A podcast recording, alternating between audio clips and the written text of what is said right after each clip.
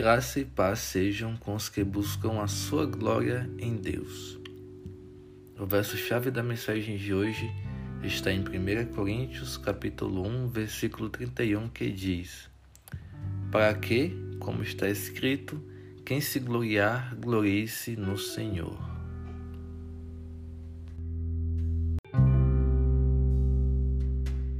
Muitos buscam alguma forma de se gloriar nas diferentes áreas de suas vidas, seja financeira, de saúde, familiar ou social. Através da aquisição de bens, alavancagem profissional e status social, o homem tenta se vangloriar financeiramente, o que, em suma, demonstra um desejo orgulhoso de ser melhor que os demais à sua volta. Há outros que dedicam todos os seus esforços na sua saúde e estética, com o objetivo de obter o corpo dos sonhos para ter também um motivo para se orgulhar, para se vangloriar.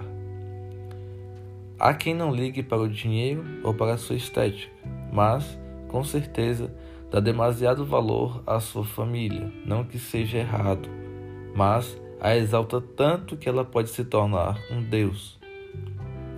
O problema não é o homem buscar sucesso e estabilidade financeira, uma vida saudável e uma família bela e harmoniosa.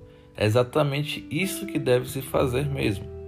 O problema é quando há um desequilíbrio e o foco está em ter uma família mais harmoniosa que a de outrem, ter mais dinheiro que seu rival e um corpo mais bonito e saudável que aquele seu colega.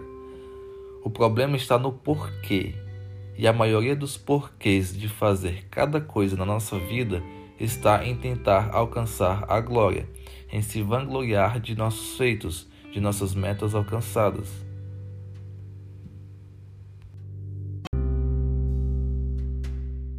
Contudo, está escrito: quem se gloriar, glorie-se no Senhor. Se você tem uma qualidade financeira diferenciada, não passa sufoco no final do mês, possui bens e uma conta bancária recheada, você tem uma saúde espetacular, sem nenhum problema e um corpo invejável, ou ainda possui uma família linda, cheia de vida, harmoniosa e feliz, em tudo isso não há nada de errado, mas glorifique ao Senhor em cada uma dessas áreas. Glorifique no Senhor por ele ter tido misericórdia com você e ter lhe proporcionado todas essas bênçãos.